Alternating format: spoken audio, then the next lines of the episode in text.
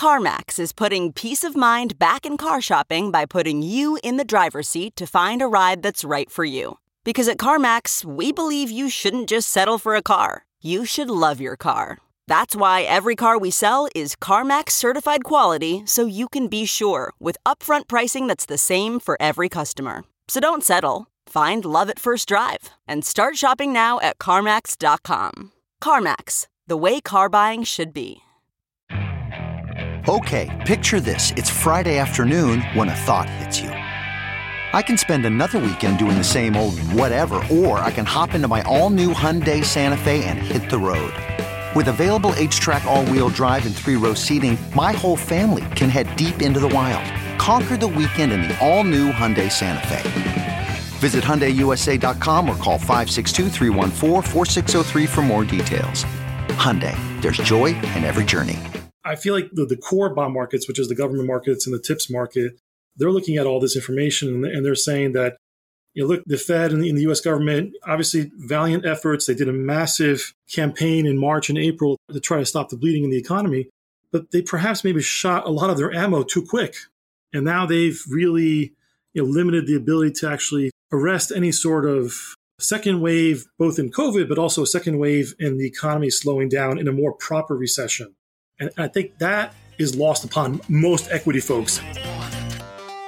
Welcome back to The Breakdown, an everyday analysis breaking down the most important stories in Bitcoin, crypto, and beyond. This episode is sponsored by Bitstamp and Crypto.com. The Breakdown is produced and distributed by Coindesk. And now, here's your host, NLW. What's going on, guys? It is Thursday, July 30th, and today we are talking about the story that the bond market has been telling us that we are not paying attention to.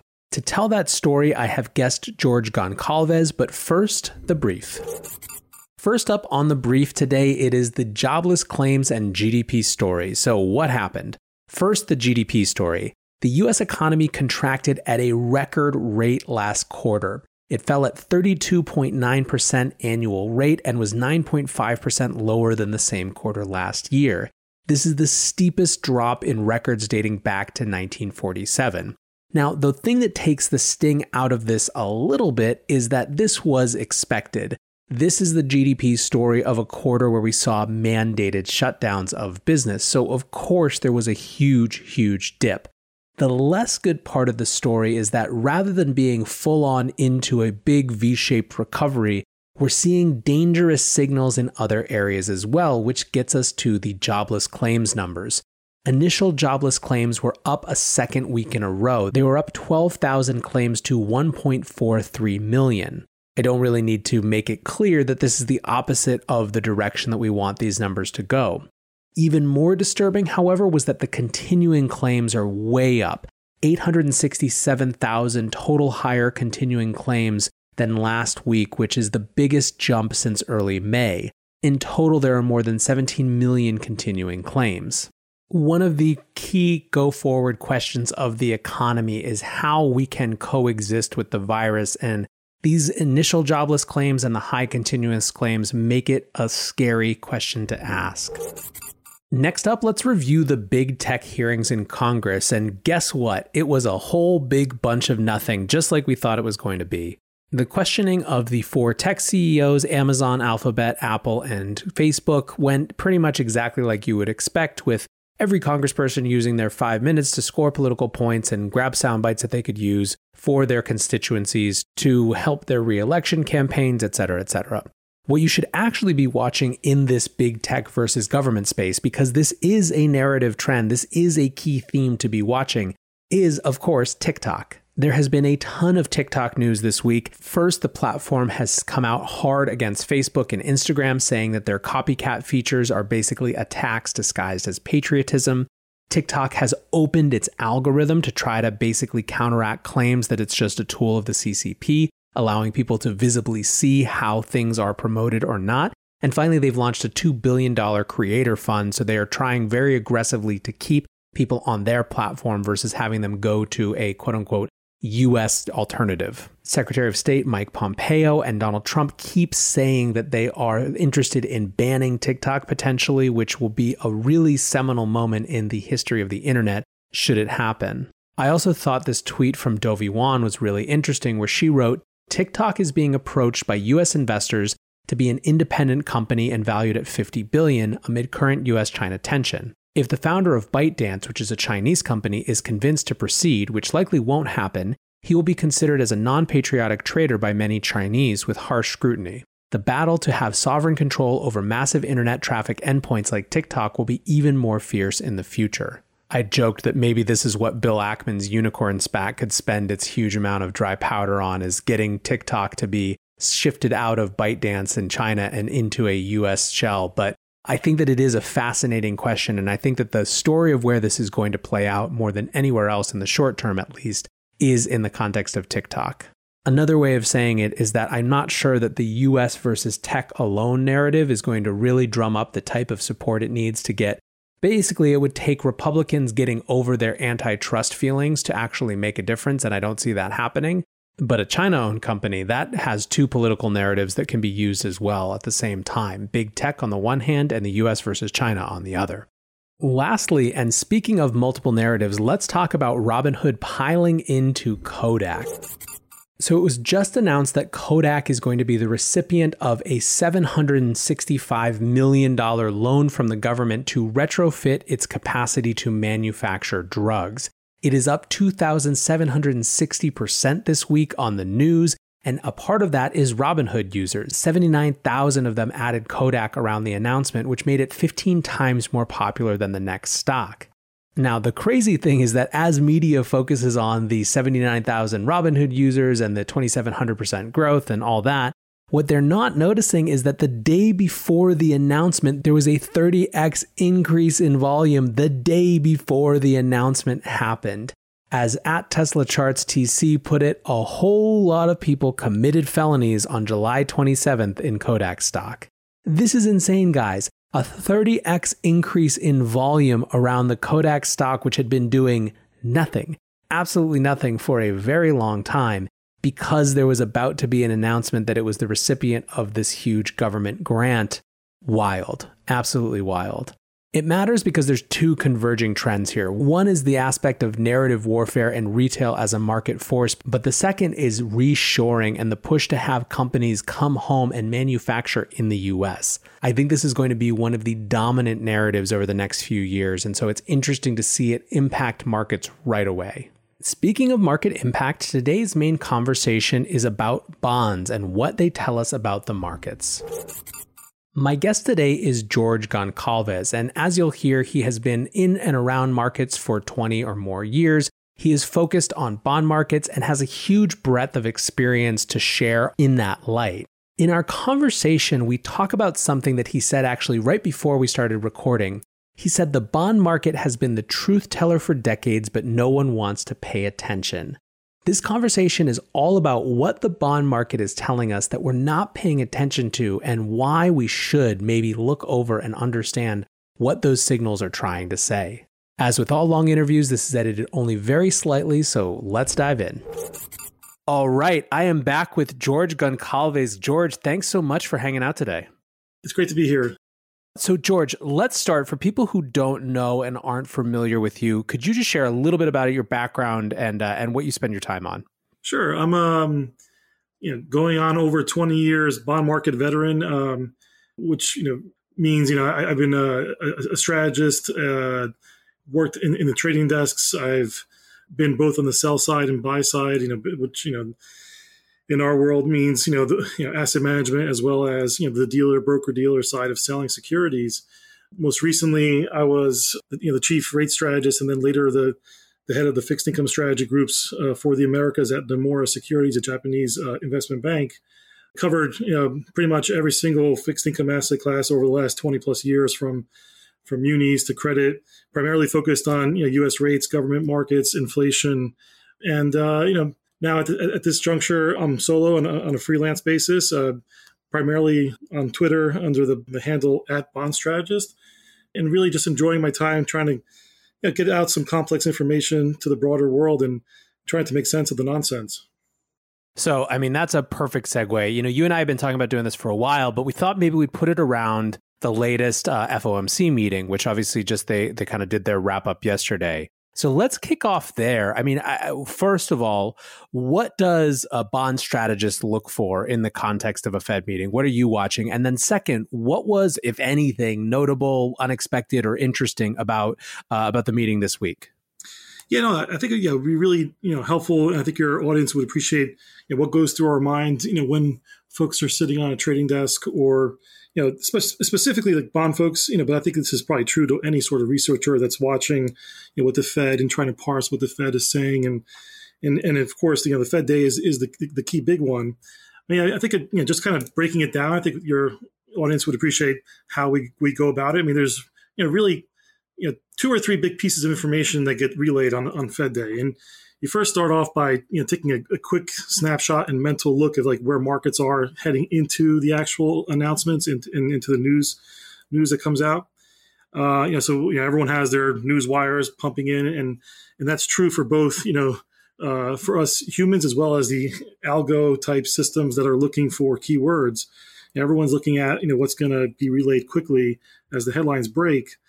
And then, you know, we we you know we move quickly to trying to comparing and contrasting what was said in you know in prior statements. You know, trying to you know triangulate you know what you know recent Fed speakers have said. Does that corroborate with what the general message of the statement is? You know, you know, truth be told, yesterday we didn't really get much in the statement. We got more in the press conference, which is the second piece of which is really the most critical part, and that's where you know the you know Chair Powell and uh, really can convey you know the the message of what you know the committee you know is trying to relay to the markets and to the world. And you know the, the press conference is much more dynamic. I think that you know you know we keep on on on screen your favorite financial media uh, news outlet. For me, it's Bloomberg. I have that in the background. I have this uh, real time script that's going through and reading every single word that the Fed Chair Powell is saying because they actually provide a website that you can actually see the Q and A's real time and you can kind of scan through and get a feel for you know like what what he's saying. And and then at the uh, at the end of it we go back and digest like what was new and you know is it material or not material? So that's like i think in a nutshell how you know a strategist or a research analyst on, on any sort of desk would go through and try to break down you know what the fed is trying to convey i mean yesterday uh, you know you know at first blush, it really didn't feel like much. I mean, they basically have said the same thing uh, in, in, prior statements. Um, they're you know they're not looking to uh, tighten anytime soon. Of course not. I mean, in fact, they're looking for ways to impart further easing. But there are, I think, a, a number of takeaways that I think are worth at least kind of you know putting out there. I mean, for one, if we think about the um, the growth outlook, I mean, everyone's been pretty bulled up uh, at least in the risk market side, a lot, a lot of folks have been bulled up, but the bond market hasn't been as much. I know we're going to touch on that later. But you know, the Fed um, you mentioned a, a, number of times, I think over six times, that the, the rate of change is slowing on economic data. You know, rate of change is the most important thing in everything that we look at. And so when the Fed is like saying it over and over again that the rate of change is slowing, you got to take notice. And I think that the market's starting to figure that out, and, and will figure that out over the course of August. Uh, that was uh, that was really important. You know, discussions around fiscal and that really, you know, the baton has to get passed to, to fiscal side. Meanwhile, we're heading into an election, which might make that more acrimonious. Um, and they're discussing the framework, and they just and, and, they mentioned you know a number of things around. Hey, we don't think we're doing QE, but by the way, they're buying 120 billion per month of mortgages and, and, and treasuries. They view that more as still market functioning which tells you a lot, and, and for a lot of a lot of different reasons. And um, they mentioned that the swap lines, you know, are going to be extended to March 31st, which is actually very interesting because the day before they had extended the credit programs, which they had you know painstakingly spent so much time putting in place until the end of the year. So interesting that they're putting the dollar funding mechanisms over year end eh, all the way through March 31st which you know that, that that's a signal in and of itself.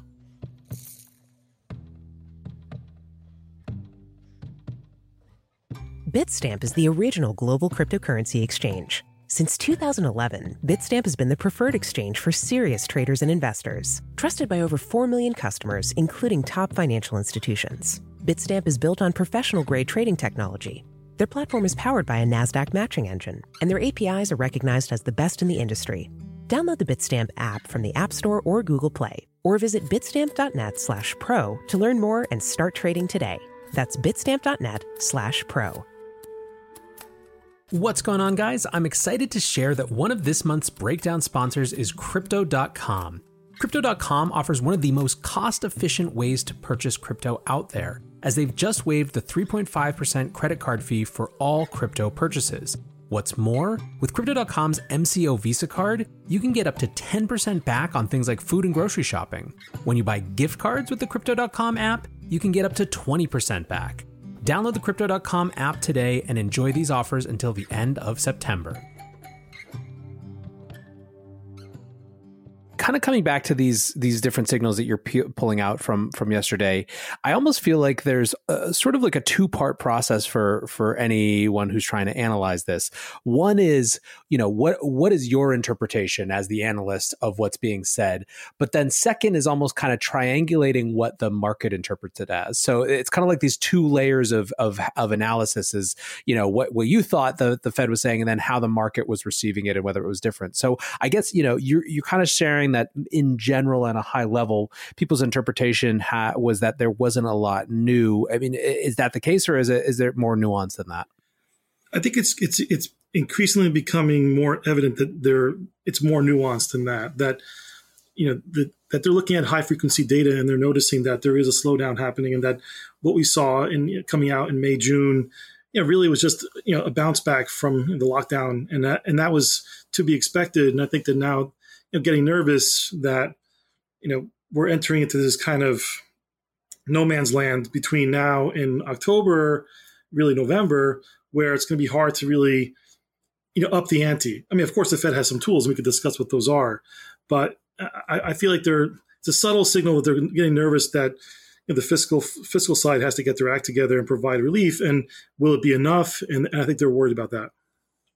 Yeah, I think this is really interesting. Uh, you know, it's been fascinating over the last two weeks in particular, as the kind of May and June data has rolled in, that there's this kind of psychic fracturing and schizophrenia in the narrative machine. Uh, on the one hand, there are all these things that look better, but on the other hand, the data that's more kind of contemporary, right? That's more in the moment, things like jobless claims, uh, you know, and, and, a variety of other, you know, credit card purchases and things like that are telling the same story that the virus numbers are telling which is that you know, holding aside any mandated shutdowns, people are recalibrating for uh, a kind of an indeterminate uh, environment, right?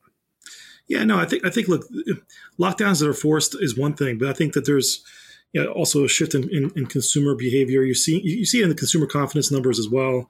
You know, it, it, if people get nervous about you know stepping outside and, and, and conducting their daily livelihoods, you know, it's just going to, you know, it has a knock on effect. And I think you know, we're in, we're, look, it could be noise because we're obviously in summer and, and people are rechanging the way they, they vacation and, and how to deal with, you know, you know, being more landlocked and you know, not being able to tra- travel around the world as much. That might you know, actually create a boost in, in some areas of the, of the country. But I think that, you know, we're in this weird state where we don't know if the trajectory that we saw coming out is going to be that robust. I mean, I'm, a, I'm skeptical of that, and, and, that's because I read the tea leaves of how the bond market is digesting it all along, and so I, I think that you know that narrative is going to get tested, and then the question is like, how deep does it go, and what what what snaps people out of like, oh, maybe it isn't that bad, like so. I think that's why August it could be typically a snooze fest, but it can, you know, there could be, you know, outliers that come out of nowhere that completely derail, you know, the, the, the current narrative. So this is really interesting, and, and this is a, key part of why I wanted to have you come share your perspective.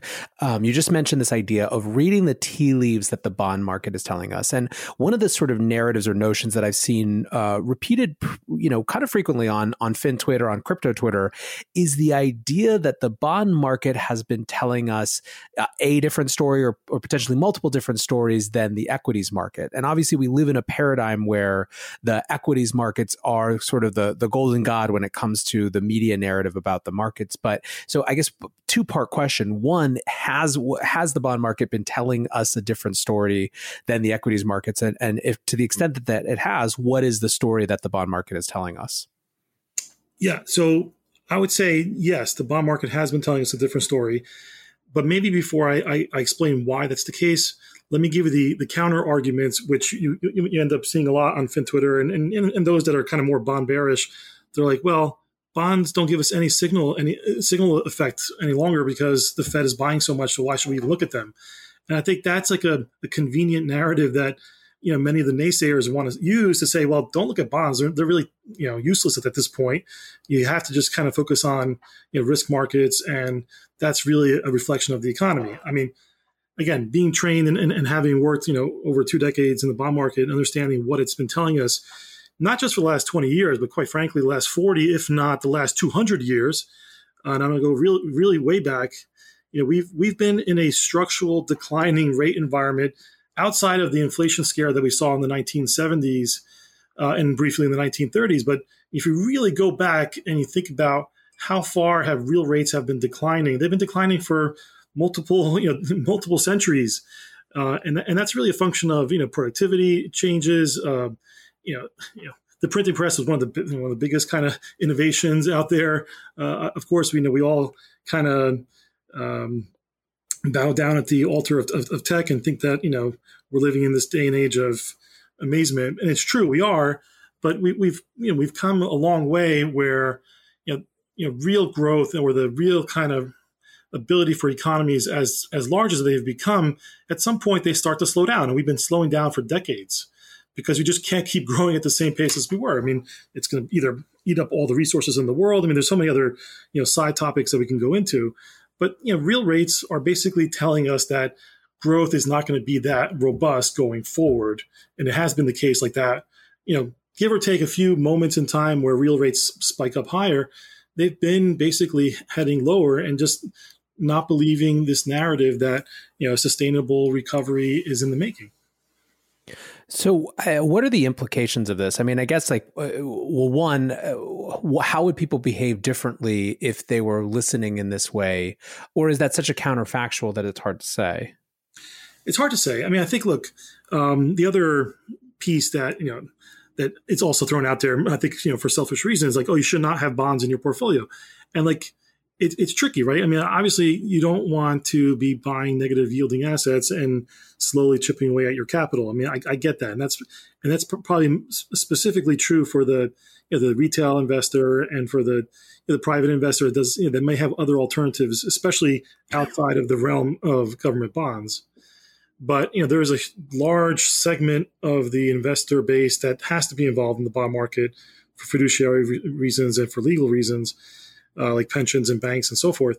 And so they're always going to be involved, and, and and they might drive you know bond prices to unrealistic levels, and that's a topic all in and of itself.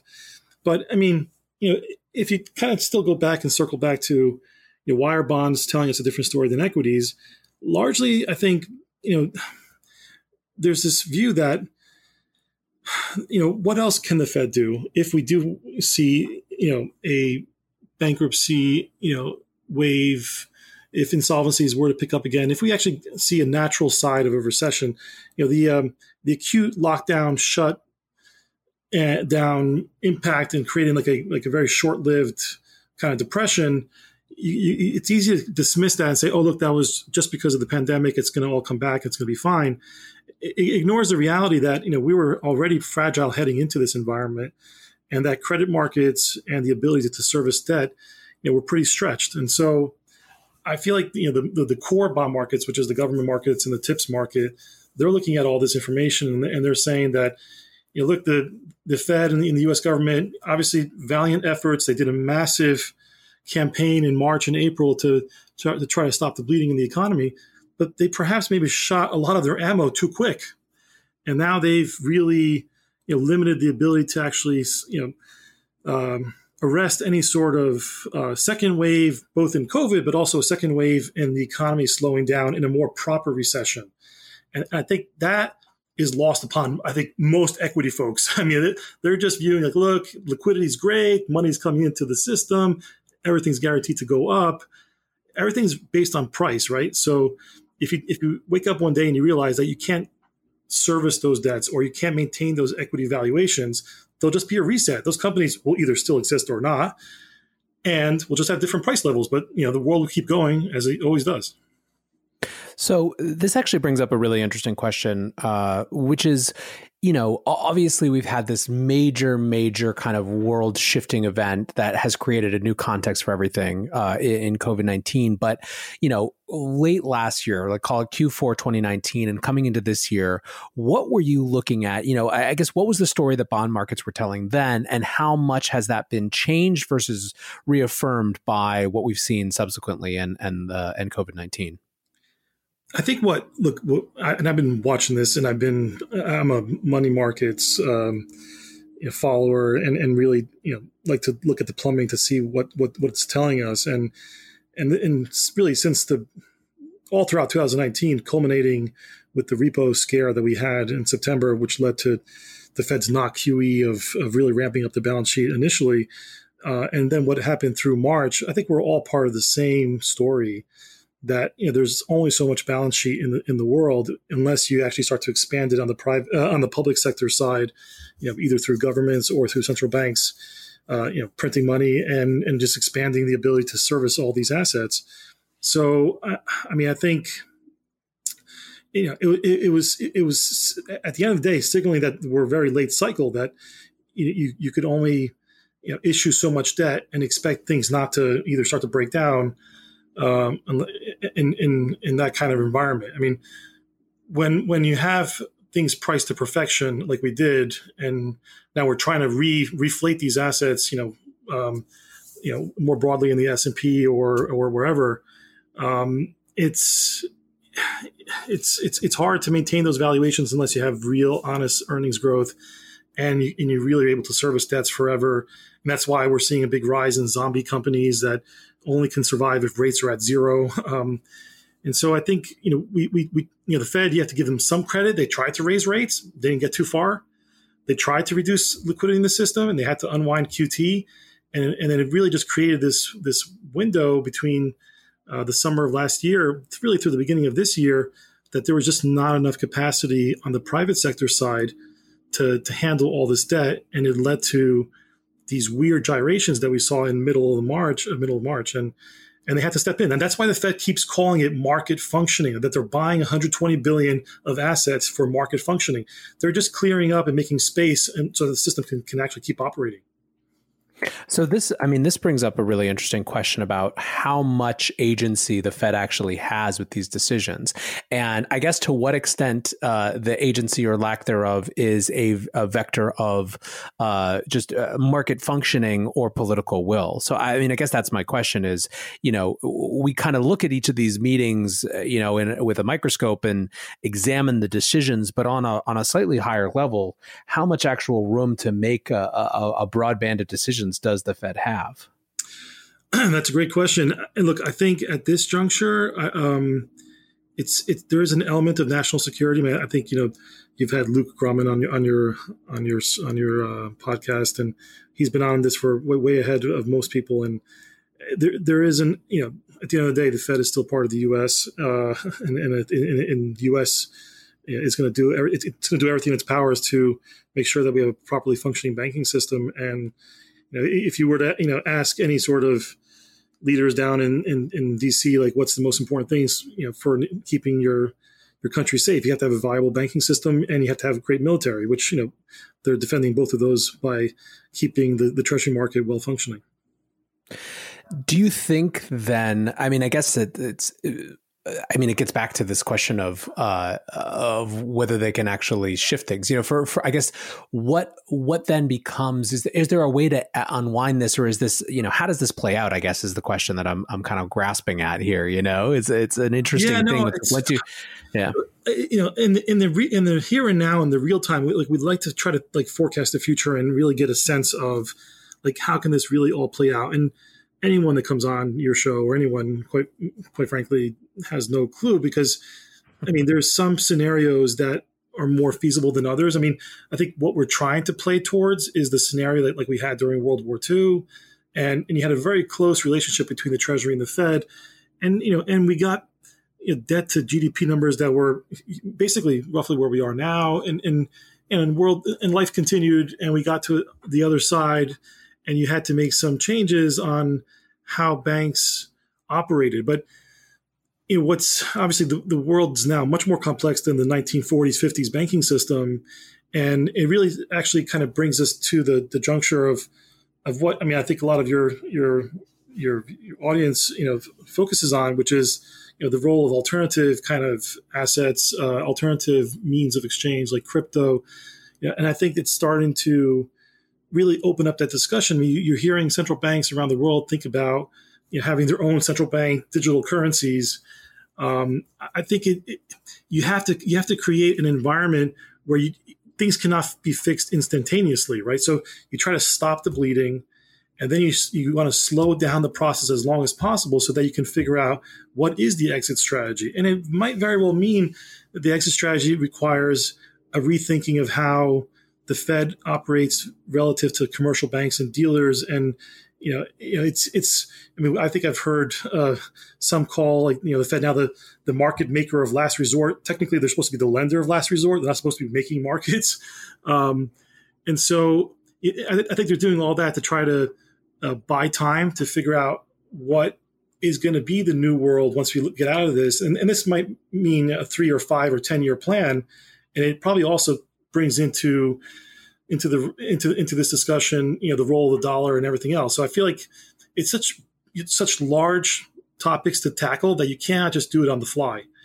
And so I think they're trying to set us up for this new world without they themselves knowing all of the answers. Yeah, I mean, I think that's a, a a, a, good perspective, and I certainly agree that uh, trying to actually know the future is a is a tough tough tough request. But uh, let's actually shift then. Uh, you know, you kind of segued to the dollar, and I think there's been an interesting conversation happening uh, over the last couple weeks as gold and silver have kind of cruised up, uh, and uh, as the dollar, or at least the DXY, has has taken a bit of a nosedive. And so, you know, anytime you have chart one going going one way and chart two going the other way uh, there's an easy easy narrative correlation there, um, and certainly it, it kind of filtered over into the Bitcoin uh, environment where we had a big big jump up from you know the nine thousand that we've been hovering at for just about ever uh, up to uh, over eleven thousand uh, on Monday, um, and uh, which has been sustained this week. I guess you know one of the conversations around that has been. Um, well, there's I guess two parts that I'd love your take on.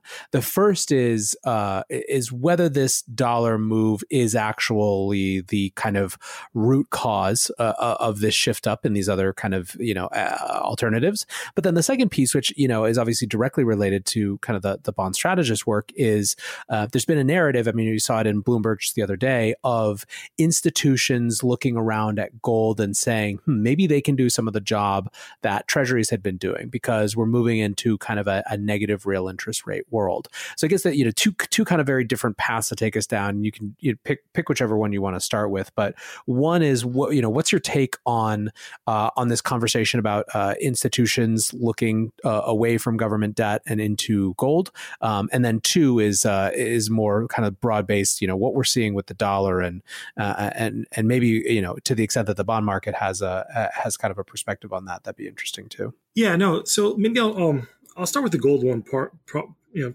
because I think that that one's got um, people's attention, especially what's been happening uh, with the big melt up, and, and it's really the other side of what I was describing earlier.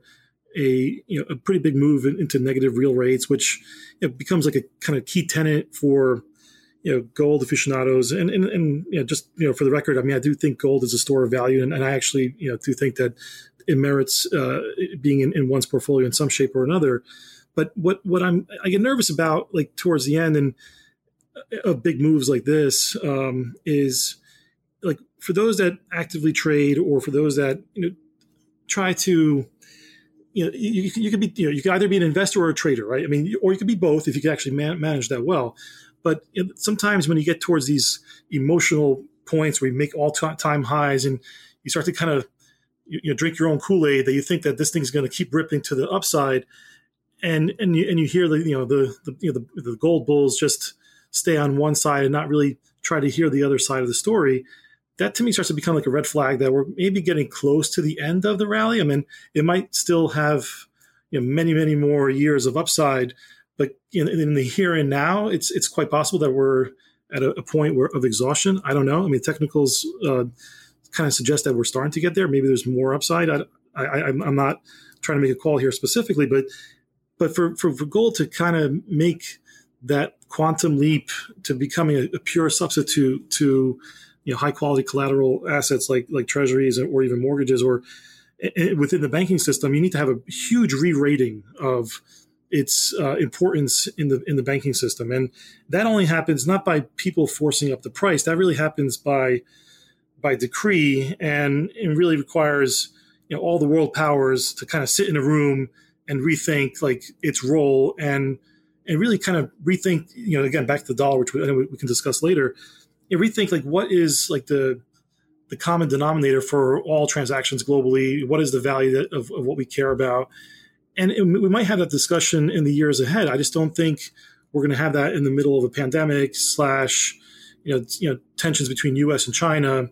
So I feel like you know the dollar still will maintain its, its position in the world, and and gold is a great alternative, um, but it cannot. It's just not big enough to substitute what the bond market does for uh, just the kind of the plumbing of what we built. If we ch- if we decide to change that plumbing, then yeah, gold can have a, a huge huge role in that in that place as well as other alternative assets. So I think that's a, a, really good distinction, right? There's the gold conversation in the context of what room this particular asset has to grow, you know, as some people maybe want to allocate a little bit more or less to it, even including new buyers, versus this structural role that uh, that bonds play in in the global market and the global plumbing, which is a, a you know, it's not necessarily dependent on or even related to any sort of short term price action. Yeah, and, and, look, you know, I know we people want to poo-poo, and trust me, I'm not a huge fan of QE, and I think we've overdone it in, in many different ways. But Japan's been doing it for 20 plus years, and the, you know, they still have JGBs, even though they're not really yielding much.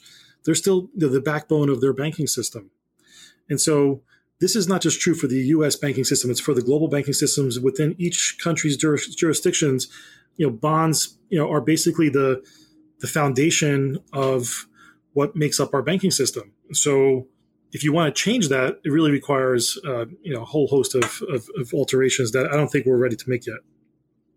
So I, I actually do want to come back to that in a little bit uh, in the context of the Judy Shelton nomination. But first, it's you know kind of continuing this thread um, and looking at the dollar. So Jeff Snyder obviously is super skeptical of these conversations around you know the the dollar is losing its weight and, and all sorts of stuff. And and mostly that for him comes down to a belief that the Fed simply doesn't have the capacity and power that we ascribe it to flood the market, quote unquote, with dollars. Right? He calls it a flood myth, and he recently recently wrote about this in the context of this specific sort of gold treasuries and dollar conversation.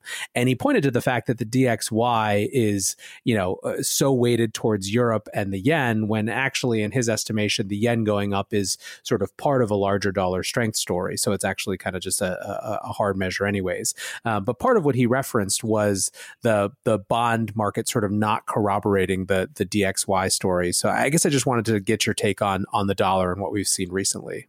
Yeah, no, I mean, look, I have a tremendous respect for Jeff as well. Never met him, never, never met him, never spoke with him, but seems like a nice guy and well intentioned. And you know, I feel like he's a little bit frustrated, like me, in in that people want to, you know, force a narrative on how Fed actually conducts operations and what it means for the actual currency. And and, and although we we, we kind of uh, generically say they're printing dollars, they're really just creating reserves in the system. Um, and and it's really the inability of those reserves to escape the system, which is why we don't have rampant inflation. And, and that's why you know you know he I'm sure that's why he calls it the flood myth, but you know the you know the the, the Fed you know wants us to believe you know and wants us to to think that they're doing that. It's more like a, a, game of confidence that they're trying to gin up and push up inflation expectations because the alternative is is, is kind of a debt a debt bust from deflation aspect. And so they know what they're playing with but they can't really necessarily create the dollars that the really the world really needs. You know, uh, another great person, which I'm sure you probably have seen, like uh, Richard Richard Werner, uh, you know, scientific econ on on Twitter.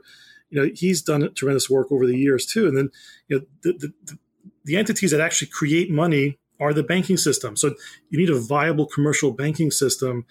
And this is true for both the domestic banks as well as global banks to create dollars. I mean, I think people, some people don't know and realize that there's a lot of dollars that are created outside of the Fed's domain in the global banking system, which are just unaccounted for. We just don't know how much it is. I mean, we, we see BIS estimates of like there's a you know, massive dollar shortages. In other words, meaning that you know uh, entities outside the U.S. have borrowed a lot of dollars and eventually they have to pay back those dollars. But you know, we don't know. You know, it's 12 or 16 trillion, whatever the number may be. These are big numbers, but it's really just the the um, the grease in the system to keep global trade operational and working around the clock. So that's why the dollar is so paramount. Um, I mean, I think you know when you look at that, it, when you understand the plumbing that way, but then you try to uh, look at the price action of the currency itself, there, you know, there, sometimes you have to almost like separate them and, and really think of them in, in, separate ways. I mean, yes, the dollar value that you're seeing relative to other currencies or on a broad basket like the DXY or you know, which I rather look at is the trade weighted dollar. Yes, the dollar has been going down in theory in value, but that's on a relative basis. And to Jeff's point, I think it's it's a very good one. When the yen is rallying, you know, as you know, as we would say in you know, in Japan, you know, it's a yokunai. I mean, that's no not good. I mean, you don't, you don't want the yen to rally. That's usually a sign that you know people are looking for hard assets and safety, which is akin to what the dollar does anyway. So I'm I'm I'm worried that you know you know if you look at the trade weighted dollar, which is much more of a cleaner way of looking at it that doesn't have the overweight of the euro and the yen, you're not seeing this big pickup because I think investors are realizing that the global growth story you know, is still um, to be determined if it's actually going to come back in the same same manner. And we still have the, the possibility of wave twos coming in from COVID, which will probably most likely hit you know less less developed countries much more so than developed countries if it were to you know pick up in this in the fall that you know if emerging market currencies are not rallying and therefore it's not like a risk on in FX space then this dollar kind of weakness could be a head fake I you know I think it's a, a, really interesting lens to to look at this with, and, and maybe just to kind of I, I want to actually get your uh, lens on a couple of other things, right? Because they're the sort of high profile uh, economic issues, or, or I guess in some ways geopolitical issues as well, and how they show up in in kind of market reaction. Um, so you know one of the things you mentioned in terms of the Fed's uh, current uh, or what we saw from the Fed yesterday is these sort of smoke signals that eh, listen, you know, the the fiscal needs to pick up. You know, we we can't do everything, uh, and uh, and fiscal needs to come back in. So right now, obviously, there's huge disagreement between the left and the right uh, around what the next round of uh, of fiscal, you know, stimulus engagement, whatever you want to call it, is going to consist of. But you're talking about trillions of dollars, right? The the low offer is a trillion dollars. Um, how does that potentially impact the bond market? What does the bond market make of those conversations? What are they expecting? So the, the, basic rule of thumb that I've kind of always uh, gone back to over the years, you know, and, and, I've and I've used the supply argument myself to try to understand, like you know, you know, there's competition in the sense that if you produce more bonds, in theory, you know, based on you know kind of textbook economics, you would expect those bond prices to go down to try to entice investors to come in. Yields would go up, uh, and and that and that's true most of, you know most of the time, but only really works when you have a properly functioning economy that's in a growth phase. So if you're in an environment like we are now, where it's you know it's uncertain, like what is the path for the for the U.S. economy, and you and you're and you're just seeing the fiscal side just replacing the drop off in aggregate demand from the private sector, it, it shouldn't. I mean, it could over time, and it will. I mean, I think if, if we are we get our arms around this, we will have higher rates in the future, and then that will be something applauded by by the Fed and everyone else to kind of as a you know, as a vindication that you know we're seeing uh, normality come back in. But in the very very near term, like the second uh, stimulus package, which probably won't be as big as the first one, and might end up being more deflationary in nature and expose this kind of weakness and the, the delays around the, the, the bankruptcy wave as well as insolvency wave that's still out there, both at the consumer level and at the small business level. And so, if if like the fiscal support is not big enough, yeah, and, you know, the bond market in theory is going to have to underwrite all this new paper that's going to hit the market, but there's going to be willing actors stepping up to buy that because at least they, at least they know what they're buying versus buying some credits which may go bankrupt in two or three weeks.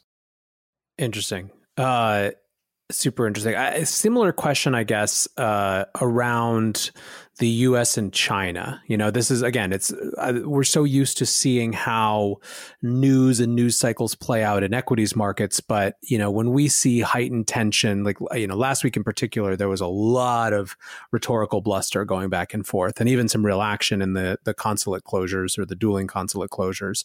Uh, what do bond markets make of either the U.S. China specifically, or just the, sort of that type of geopolitical event?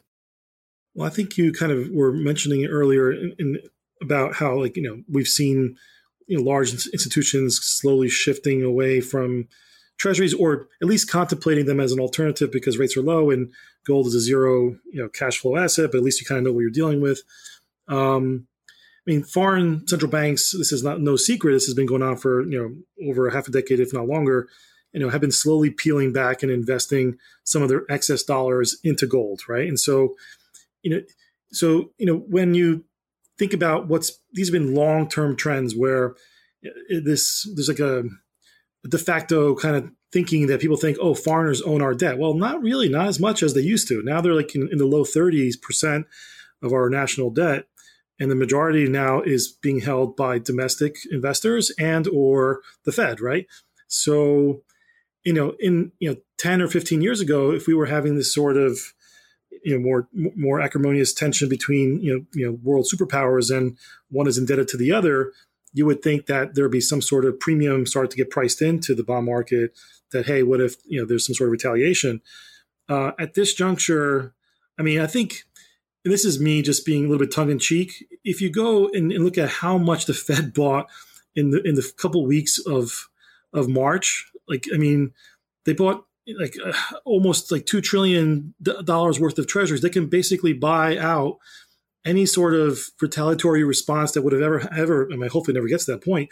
But if any central bank wanted to like really test the bond market, I think the Fed has basically signaled that they will step in and take down the other side. Like, and it's and it will be yes, very volatile for a couple of weeks, and and that might be an issue.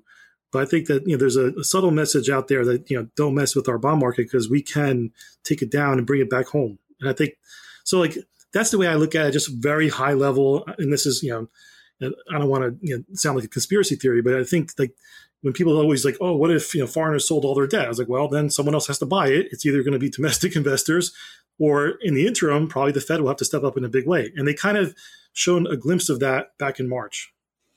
So it's really interesting, actually. And I think the reason, uh, so I don't think it actually sounds, or maybe it would have 10 years ago sounded kind of conspiracy theory, but I think that there's a growing appreciation of the centrality of the US led financial system in its power in the world order. And there's this old narrative, obviously, it's not just a narrative, it's kind of a truism of the dollar being backed by, you know, guns. And, and in a lot of ways, it feels like almost the reverse is true that the real power in the system ha- is and has for a long time been financial. And I mean, certainly any time that there are hearings in Congress or the Senate around the role of digital currencies, particularly, you know, non-sovereign, non-state currencies like Bitcoin, that is the key question is does this undermine the sort of sovereignty and centrality of the the U.S. dollar as the world's reserve system. So, I, in a lot of ways, I actually I don't think it's.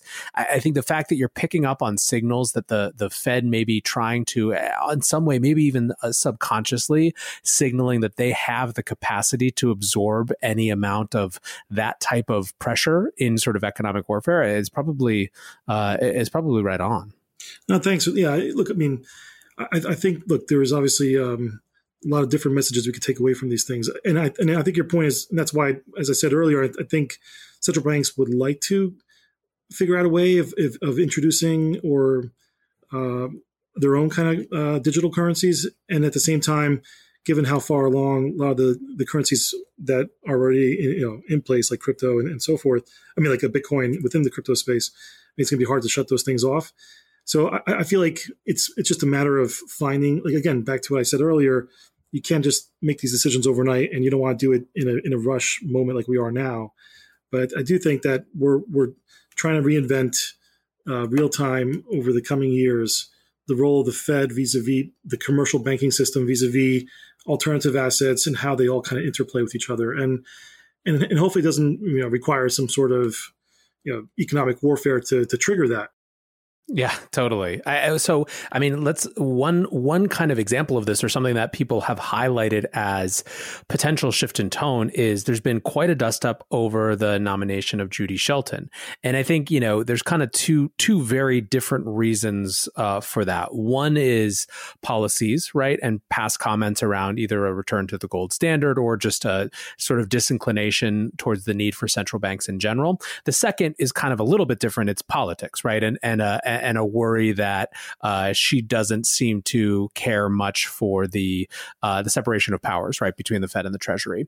Uh, what do you make of that? What do you what what have you seen kind of a, a the the reaction to that nomination uh, be like, and, and, you know, is it is it something that's even worth paying attention to? I, look, I think what you're picking up picking up on is important to to highlight. I do think that you know as with everything in life, people are, are um, are fearful of the unknown or something that's different. I mean, not just kind of uh, pulling the party line. And, and I, I, actually you know, read a lot of read a lot of her papers and you know, subscribe to some of her basic tenets on on hard money. And and, and I do think that you know, she, she would be a really welcome voice at the Fed. Um, that's my own personal view. Uh, and I, I, think that you know people down in DC that don't really have a full understanding of how the system really works and just see something new means potentially bad. Therefore, let's challenge it. I think you know there, there's there's it, it could be the, the, right those kind of people are probably what you need to have in place if if what I described all along through this, this podcast that we're trying to rethink you know a very complex system within the dollar banking system Fed globally. How do we do this? It's good to have you know fresh thinking like someone like like Judy Shelton. So, uh, before we started recording, you said something really profound that I, would love for you to just, you know, kind of put a put a capstone on, maybe as we sort of round out this conversation. You said the bond market has been the truth teller for decades, but no one wants to pay attention. Um, and it sounded from what we've spoken about before that this has to do with sort of the larger global growth story. But maybe you can just kind of su- sum up your thoughts on this and and perhaps kind of shoot us forward about about how we should start to listen or pay attention. Yeah, so no, thanks for picking up on that too. I mean, I do think that um, it's it's one of the the areas that you know has always been viewed as more as an arcane area of the financial markets, but in fact, actually, it's the biggest um, piece of the puzzle and really uh, the glue that keeps it all together and the foundation, as I described. And so, I think that you know through you know through conversations like this and just in general, you know, there's been a growing appreciation of trying to understand like how the plumbing works, and and you kind of come back to this common denominator, which is the bond market and what it's telling us. And so, um, I mean, I do, I do think that you know those that are really in touch can can see the miles away and maybe see it a little bit too early, and and, and that you know influences decisions and so forth. But um, I do think that what you know the bond market is at this juncture, you know, signaling that we're not out of the woods yet, and that you know there is you know larger forces at play that you know really could be t- tied back to even to, to national security, and and I think that we need to really be aware of those those messages when we start to think about you know our daily livelihoods and what we do with our you know our financial assets as well as you know conduct our lives in general. So I, I think that you know there's it's going to continue to grow in importance. The, the, the problem I have, you know, to kind of sum it up at the end, it took this long, and now yields really barely offer nothing, very little to investors, and now they're being forced in to buy at the most uneconomic levels. That's really the tragedy in this whole situation. That you know, if, if folks really had picked up and realized that, hey, when rates were at three percent, two percent, four percent, they were much more attractive, but they were being told don't buy it because equity dividend yields are much higher. Therefore, why would you even touch bonds? Meanwhile, they end up becoming a really you know stability factor in, in your portfolio. I mean, this is the there's a larger question about whether whether an economy that is based on you know sort of easy credit and perpetual growth can redesign itself for resiliency without totally cratering. You know, and that that I think plays out on both individual and uh, and sort of larger macro levels. Hundred percent. Well, George, uh, it's been an awesome conversation. Uh, I know the the listeners have really appreciated kind of getting getting this insight into the bond market and just the, the perspective that that helps bring to uh, so many of these other issues. Uh, for people who want to follow you, where can they find you, your writing, your work? Yeah, I mean the, the best place at this at this point is just you know on Twitter at Bond Strategist. I also do some freelance work uh, with uh, with a number of outlets. Uh, one one called MacroHive.com, which is you know really trying to create like a virtual strategy world for you know for the you know for the everyday person as well as an institutional investor to get information on on these complex macro topics. Uh, but for now, you know, the, my main area would be just on Twitter at, at Bond Strategist. Awesome. Well, uh, we will definitely have you back to talk more about all this stuff. And again, I really appreciate you spending the time today. Great, great to be on. Thank you for having me. When reflecting on this conversation, I keep coming back to this idea of a long term structural shift to a lower growth environment and what that means. We've created an economy that is absolutely dependent on this sort of ever growing growth model. And it hurts us in so many ways. It hurts us in terms of our resiliency, it hurts us in terms of our capacity to deal with change. But at the same time, it is enormously enriching and has led to an incredible amount of wealth being created. How we reconcile this larger secular shift to a lower growth environment and to the need and perhaps the desire of consumers to have more resiliency and less consumption in their lives with the fundamental way that our economy is organized is, I believe, one of the key questions for the next 20, 30, 40 years. Of course, on the way to that 20, 30, 40 years, there are going to be a lot of very important issues that happen. So I hope that this conversation has given you an interesting insight into how a bond strategist thinks about these different parts of the market, about what we heard from the Fed this week, and so much more. So thanks as always for listening, guys. And until tomorrow, be safe and take care of each other. Peace.